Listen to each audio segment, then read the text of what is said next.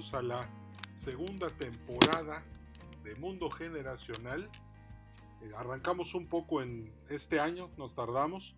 El año pasado arrancamos en abril, esta vez estamos arrancando en mayo, pero pues este hubo mucho trabajo, hubo, hubieron nuevos proyectos, a pesar de que estamos ya con más de siete semanas de cuarentena, pues ha habido mucho trabajo, muchas investigaciones y la verdad es que hay bastantes cosas que están sucediendo que están reconfigurando la manera en la que estamos viviendo. Y eso es importante. ¿Por qué? Porque el mundo, como lo conocemos, yo creo que va a cambiar para siempre. Eh, algo muy padre de, de, ser conferencista es que eh, eh, los últimos tres años que he estado dando conferencias, he sido muy puntual en el hecho de contar la historia de qué fue lo que pasó en la, en la, en la crisis que hubo en México de la fiebre española. Fíjense ustedes que cuando la, eh, la fiebre española llega a México en 1919, datos más, datos menos, estamos hablando de alrededor de un millón de muertos. ¿Por qué? Porque el México de 1919 era un México que no tenía instituciones. La gran institución era Porfirio Díaz. Y el día que Porfirio Díaz se fue, se quedó un hueco de poder muy grande. Y los caudillos trataron de llenar ese poder para ellos quedarse con la herencia o digamos con la silla de don Porfirio, convertirse en el próximo Porfirio Díaz y gobernar y ser eh, los mandamases, pero pues no se pudo. Eso prolongó una espantosa guerra civil, que eso es lo que en realidad sucedió entre 1911 y 1938. Y al final, pues esa guerra, estos caudillos luchando a muerte por quedarse con el botín, estuvieran o no en el gobierno, les valía a la población. Para ellos la lucha era únicamente por poder. Los políticos mexicanos de 1919 yo creo que como todos los políticos eh, del mundo y de la historia, estaban más concentrados en su poder personal que en el bienestar de la población. Y eso se tradujo en un millón de muertos porque no habían instituciones que fueran capaces de enfrentar a la crisis que ocasionó en este país este, primero la, la guerra civil y luego la llegada de la fiebre española. Ojo, que lo peligroso aquí en la, en la, en la fiebre española era la falta de institucionalidad que había entre políticos, gobierno y sociedad. Nadie en, este, en ese momento de la, de la Revolución Mexicana, de la Guerra Civil, estaba preocupándose por nadie. Pues el individualismo era alto. No habían instituciones, no había nada. Es más, ni siquiera había un PRI. No había un partido político que representara todo. Ese fue el problema, esa fue la razón que condenó a todos esos mexicanos. Cuidado cuando sufren estas crisis y las instituciones son débiles y carecen de margen de respuesta. ¿Por qué? Porque cuando esto sucede, como está pasando ahorita o como pasó hace 100 años, acuérdense que la historia es cíclica Vengo repitiendo eso durante los últimos cuatro años, desde el 28 de noviembre del 2014 que presenté el libro Las generaciones mexicanas, lo vengo diciendo.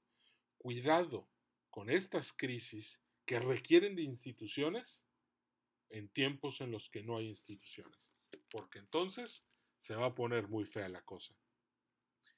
Eh, hoy la cosa pues también sigue estando muy fea, estamos todos en cuarentena eh, los daños económicos yo creo que son muy difíciles de medir. Dicen que viene una nueva recesión. Yo creo que por la cantidad de desempleados que hay en Estados Unidos, eh, no, no, estamos hablando de una recesión, probablemente estamos hablando de algo peor. Eh, estaba viendo que ya andan alrededor de los 20 millones de desempleos. Hoy es, hoy es 10 de mayo del 2020. Feliz Día de las Madres para todas aquellas personas que son mamás y nos están escuchando. Entonces, se vienen cosas interesantes, pero dentro de esto, de esto que está pasando, hay cosas que no podemos negar, que, que están frente a nosotros y, me están llamando la atención. Por ejemplo, me llama la atención el video de Venecia y los delfines están nadando en las aguas de Venecia. Y me llama la atención el video de los Himalayas y los eh, hindús pueden ver el Himalaya porque ya no hay smog y el cielo está azul. Y las cabras entran a Londres. Y luego, este, luego de que las cabras entraron a Londres, los venados salieron a jugar al parque en Cozumel. Y luego los osos en Monterrey. Y de repente es como si la naturaleza estuviera regresando, retomando, descansando de un sistema que ya no es sostenible. Haciendo una pequeña remembranza del año 1999, parecía que el siglo XXI iba a ser un siglo muy padre. En 1999 hablábamos de la aldea global. Hace, hace, yo me gradué del TEC de Monterrey en mayo de 1999 y hablábamos de la aldea global, hablábamos del State of the World Forum, hablábamos de que ya no había comunismo, ya no había socialismo, había democracia, había libertad en los mercados, este, los muros estaban cayendo. Entonces, todos nosotros, en ese entonces jóvenes ilusos, veíamos venir un nuevo, un nuevo siglo XXI con, con mucho optimismo, con mucho, mucha libertad, con, con no, no, no parecía que fuera a pasar lo que está pasando. Pero todas las décadas inician con un evento que las marca. La, eh, la década de los 90 empezó con la guerra del Golfo Pérsico, los 80 empiezan con, el, con, con, los que habían secuestrado en la embajada de Irán, los 70 con el escándalo de Watergate, los 60 con el, con el asesinato de Kennedy, los 50 con la guerra de Corea, los 40 con la Segunda Guerra Mundial, los 30 con la Gran Depresión, los 20 con el fin de la Primera Guerra Mundial, y ahora el inicio del siglo el, el, el, siglo XXI inicia el 11 de septiembre del 2001. El sueño de la aldea global acabó ese día. No más. Volvieron a empezar a surgir nacionalismos, fronteras cerradas, vigilancia, paranoia, terroristas. Fue algo espantoso.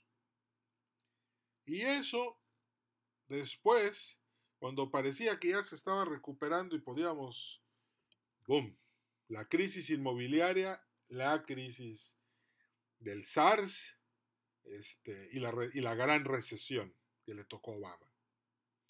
Y cuando parecía que ya estábamos saliendo de eso, SARS, el 2020, la pandemia, que por cierto, esto va a marcar los próximos 10 años como todos los eventos que marcan las décadas. Estamos de repente en un mundo en el que Ahora tenemos que cuidar nuestra salud porque nuestra salud está en peligro constante. Eso era algo que nuestros abuelos y todo, pues, no, no, daban por hecho de que, de que el ambiente era sano. Esto viene a cambiar de una manera radical, señores. ¿Qué podemos esperar a partir de hoy de este mundo post-COVID-19. De entrada, yo no quiero generar falsas alarmas, no voy a dar noticias del tema porque no a mí me corresponde y no quiero dar más ruido del que ya hay. Pero sinceramente, yo no pienso que esto ya haya acabado. Me llama la atención que, Texas abrió sus playas y de repente eh, hoy eh, varios videos de las filas de coches y de personas para hacerse la prueba porque están presentando síntomas. Yo digo, yo digo que hay que tener mucho cuidado y esperar a que todo esté bien otra vez para volver a salir. Hay que tener muchísimo cuidado.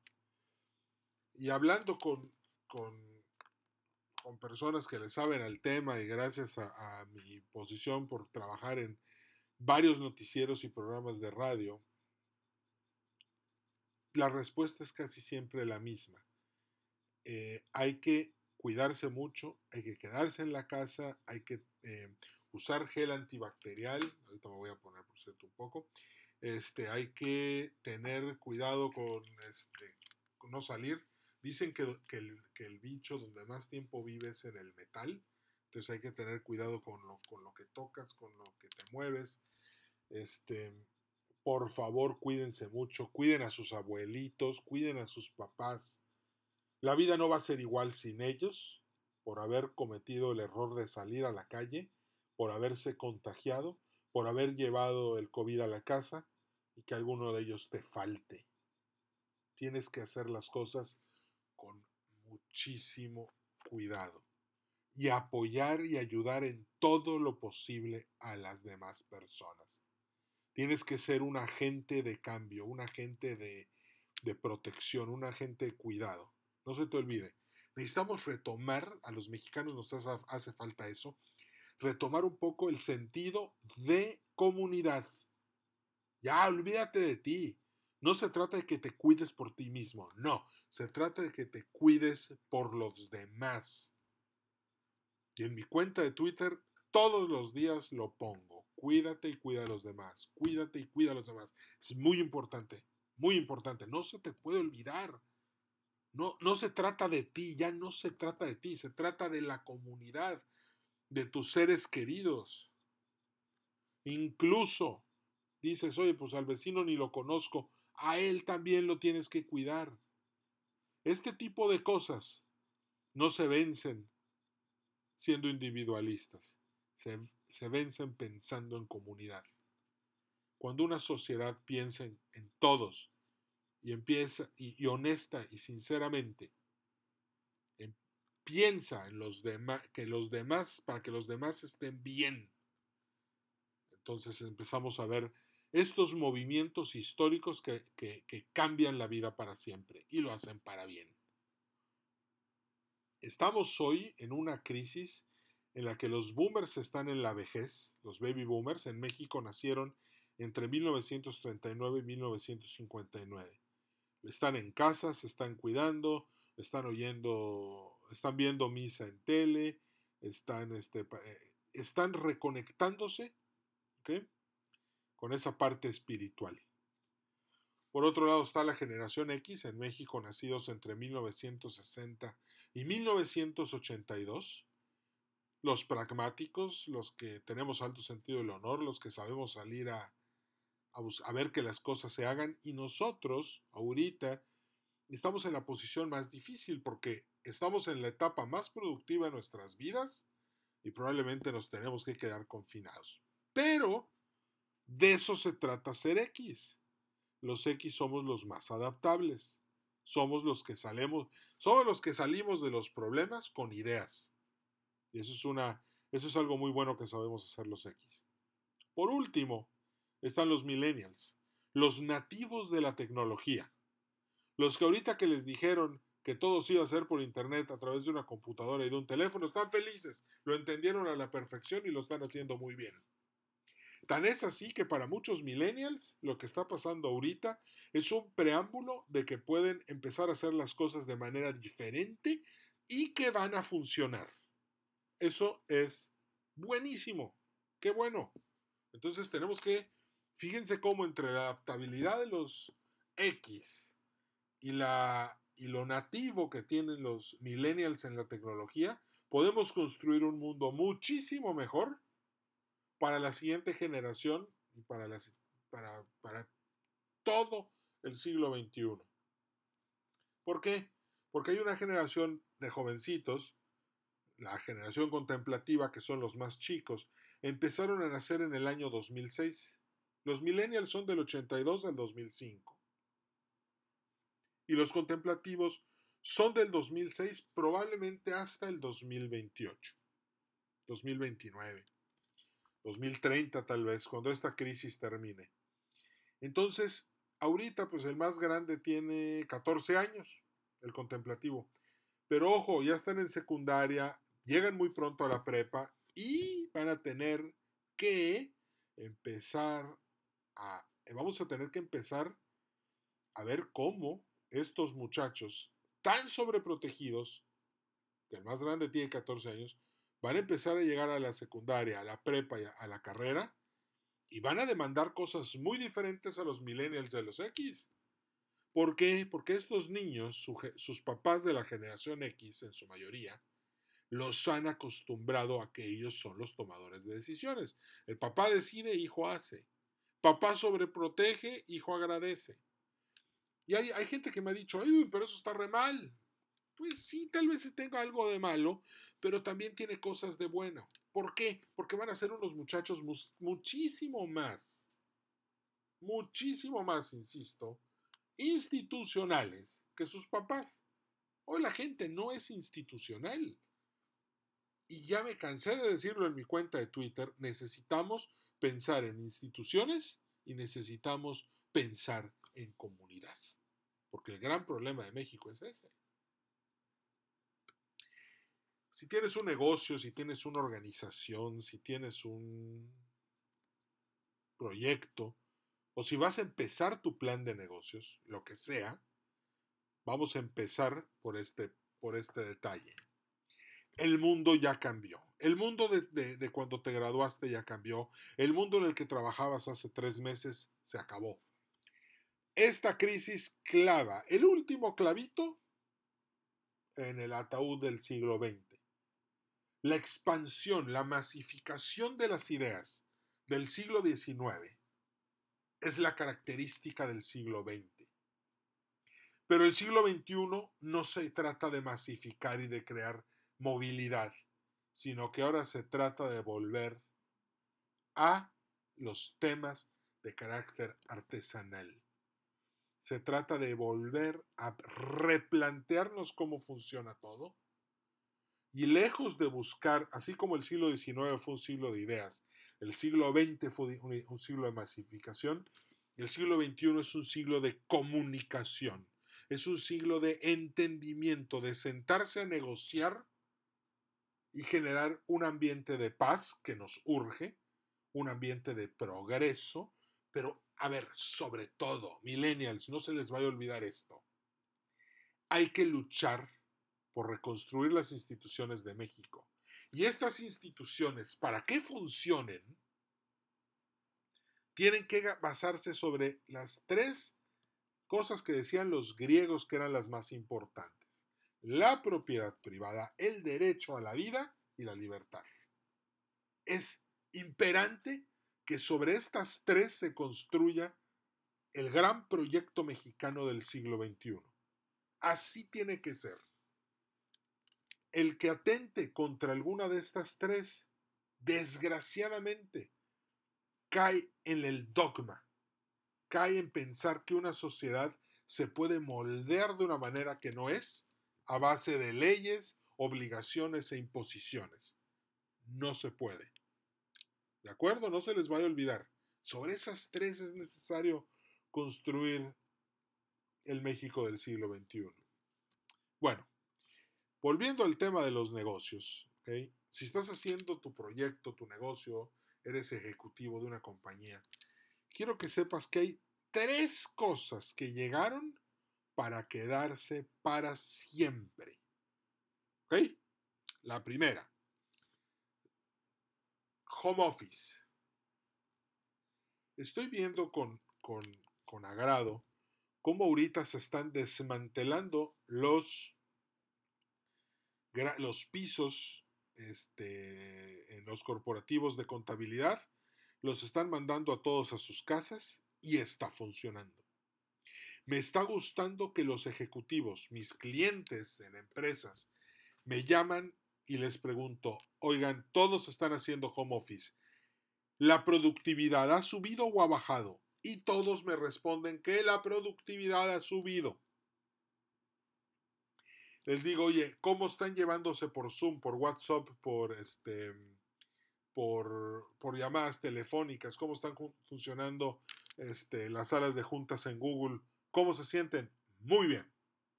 He platicado con amigos, clientes y me dicen, yo estoy a todo dar porque vivo en la Ciudad de México y ahora, en lugar de estar tres o cuatro horas en el tráfico, pues trabajo dos horas, una hora y media más, pero aún así me quedan dos horas para la familia y para el ejercicio.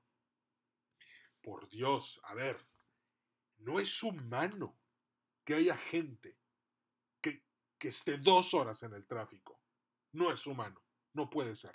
No puede ser que sigamos construyendo estos corporativos gigantescos de, de, de, 40 pisos y concentremos ahí 5.000 automóviles y después a la hora de la salida, ¡zas! Unos atasques de tráfico, todos esos automóviles lanzando toneladas de CO2 a la atmósfera y la gente sufriendo en el tráfico. Claro, pones un podcast, pones música, te pones a bailar y llamas a alguien y conversas. Sí, pero es mejor hacer todo eso en una caminadora o en una cancha. O, estar haciendo eso jugando con tus hijos, platicando con tu esposa. Lo que sea es mejor que el tráfico. Y el tráfico contamina, genera accidentes, genera estrés, le roba tiempo a las personas. Por eso que el home office llegó para quedarse. Y una nota ahí cultural para todos aquellos que venden coches. Las ventas de los coches no van a bajar. No van a bajar. La gente va a seguir necesitándolos. Pero ahora lo que sí va a bajar es el consumo de combustibles. Ya no hace falta gastar tanto. Ya no hace falta. Se acabó. Entonces, las empresas tienen que empezar a pensar en home office, en cómo mis procesos administrativos, contables, financieros, todo lo posible, armar mis nuevas estructuras con la gente trabajando en casa. Oye, Edwin, es que yo necesito convivir y no puedo estar en mi casa. No importa, te vas al Starbucks, te vas al Aromali, te vas a cualquier lado que no sea, ok, tu casa y desde ahí trabajas, hay WeWorks. Pero corporativos gigantes que producen eh, horas y horas de tráfico, ya no. El segundo lineamiento se llama homeschool. O sea, ¿qué significa esto? Señores, la escuela, como la conocíamos, también se tiene que acabar. no, no podemos tener a, a mil, quince mil o veinte mil estudiantes en una sola zona, ¿verdad? generando un tráfico espantoso a la salida, generando esta convivencia masiva que es padrísima, pero también tenemos que pensar que hay que disminuir las horas en el aula. Ahora hay que empezar a pensar en horas de clase. Yo soy MBA de Thunderbird y estudié un programa ejecutivo. Y la mayor parte de todo ese estudio lo hice en homeschool. Y no se asusten, fue en el año, fue en el año 2001. Me gradué en el 2003, hace 17 años me gradué. Y ya era así y funcionó muy bien. Oye, pero la convivencia, la convivencia hace mucha falta. Los estudiantes, ¿qué va a pasar? En lugar de ir cinco días, ahora van a ir tres. Y algo que me encantó que vi hace poco hablando de homeschool fue que a los chamacos, a la hora de conectarse con su tablet, me encantó, me encantó, me encantó, con el uniforme. Nada de que desgreñados y no, no, no. Con el uniforme sentados viendo el tablet, ¿ok? Se dejan, se asignan las tareas, se asignan lo que va a ser la maestra de explicaciones, one on one. Todo el mundo está este, viendo el, el, el la pantalla y así están aprendiendo. Y ahora, a ver, el maestro se va y los alumnos se ponen de acuerdo y trabajan a través de estos dispositivos desde su casa. Van a ir, sí, van a ir y van a hacer deportes y van a jugar y todo, pero hay que reducir el tiempo en estos grandes campuses. Hay que empezar a confiar más y más en la tecnología, menos tráfico a la hora de los salir de los chamacos y también protegerlos porque también las escuelas son grandes centros de contagios. Entonces hay que empezar a tener cuidado con eso. Tercer tema, son home delivery. ¿Ok? Home delivery probablemente era algo que era un lujo para muchos. Oye, vamos a, a pedir algo. No, mejor salimos. O mejor nos quedamos. Vamos a pedir sushi. Bueno, nos quedamos en la casa. Y, nos, y, nos, sentamos a ver qué está pasando Televisa. Dale, vamos a ver qué está pasando Televisa. Y vamos a ver los noticieros Televisa. O vamos a ver la película de Televisa. Bueno, te sientas, empiezas a... Llega el sushi, te lo comes allá en la casa, estás en pijama, con calcetines, con camisa, muy cómodo, estás con tu pareja, estás con tus amigos. Pero ojo, ahorita ese lujo ya es una necesidad. Porque ahorita todos los comedores están cerrados. Entonces, si tienes un modelo de negocios, dedicas al restaurante, tienes que empezar a pensar que ya no necesitas tantos meseros, ahora necesitas motociclistas. Dos, se los he dicho a varios, ¿cuál es la ventaja de no tener que pagar comedores? No tener que pagar limpieza de baños, no tener que tener tanto servicio eh, en el comedor. Imagínate lo que te vas a empezar a ahorrar si tu restaurante es 100% a domicilio. 100%. No necesitas meseros, necesitas motociclistas. Das un buen servicio, tus costos son muy bajos, empiezas a operar a todísimo dar, vas a ser muy feliz. Y vas a estar en un ambiente en el cual la gente ya no va a tu negocio. Ahora tu negocio va a la gente. Edwin, eso es complicado. Sí, claro que es complicado. Tal vez no sea tan rápido, tal vez no sea algo que pase de la noche a la mañana. No va a ser... Eh, pero hay que empezar a prepararnos y cambiar y ajustarnos a esta manera de vivir. ¿Por qué? Porque esta, esta, e, esta pandemia nos está dando una lección de vida nos está diciendo no pueden seguir contaminando como estaban contaminando, no pueden seguir masificándose como se estaban masificando. La lección es, en, siéntense a negociar y a generar un sistema que sea limpio, que cuide la naturaleza. Vamos a poner más molinos de aire, vamos a poner más energía eólica, vamos a poner más paneles solares, más energía solar. Vamos a, dejar de utilizar tanto petróleo para, para prender las ciudades y la luz, el alumbrado público. Vamos a sacar a los coches que, que hacen demasiado tráfico. Vamos a empezar a movernos en esa dirección. ¿Para qué? Para cuidar de la naturaleza, que nos acaba de dar un jalón de orejas, ¿eh? que si no lo entendemos nos va a quedar de burros. Vamos a tener las orejotas muy largas de tanto jalón. No se puede. Entonces, ¿cómo podemos cambiar todos? Desde, no necesitas salir a cambiar el mundo, necesitas nada más salir a cambiar tú. ¿Y qué es lo que hay que hacer? Muy sencillo. No te olvides de los conceptos. Home office, home delivery, homeschool. Se acabó. Con eso empieza a programar tu vida de una nueva manera y vas a ver que te va a servir un chorro y vas a aprender bastantes cosas. Pues amigos, no me queda más que despedirme de ustedes. Eh, bueno, feliz Día de las Madres a todas las mamás que nos están escuchando, a mi mamá, Que, también es mamá, y a, uy, se me ocurren un chorro ahorita, pero bueno. Ahí les mando muchas felicitaciones, pásenla muy bien, disfruten mucho. Este va, a ser una un, un 10 de mayo de quédate en casa con Susana distancia. pero lo importante es cuidarnos. ¿Ok? No se les olvide. Gracias por sintonizar este primer episodio de la segunda temporada de Mundo Generacional. Eh, tengo muy buenas noticias para todos ustedes. Muy pronto las voy, se las voy a empezar a contar. Y este ya quedó. Ya, ya, voy a empezar a subir los episodios de una manera mucho más regular. Que estén muy bien. Muchas gracias y nos vemos a la próxima.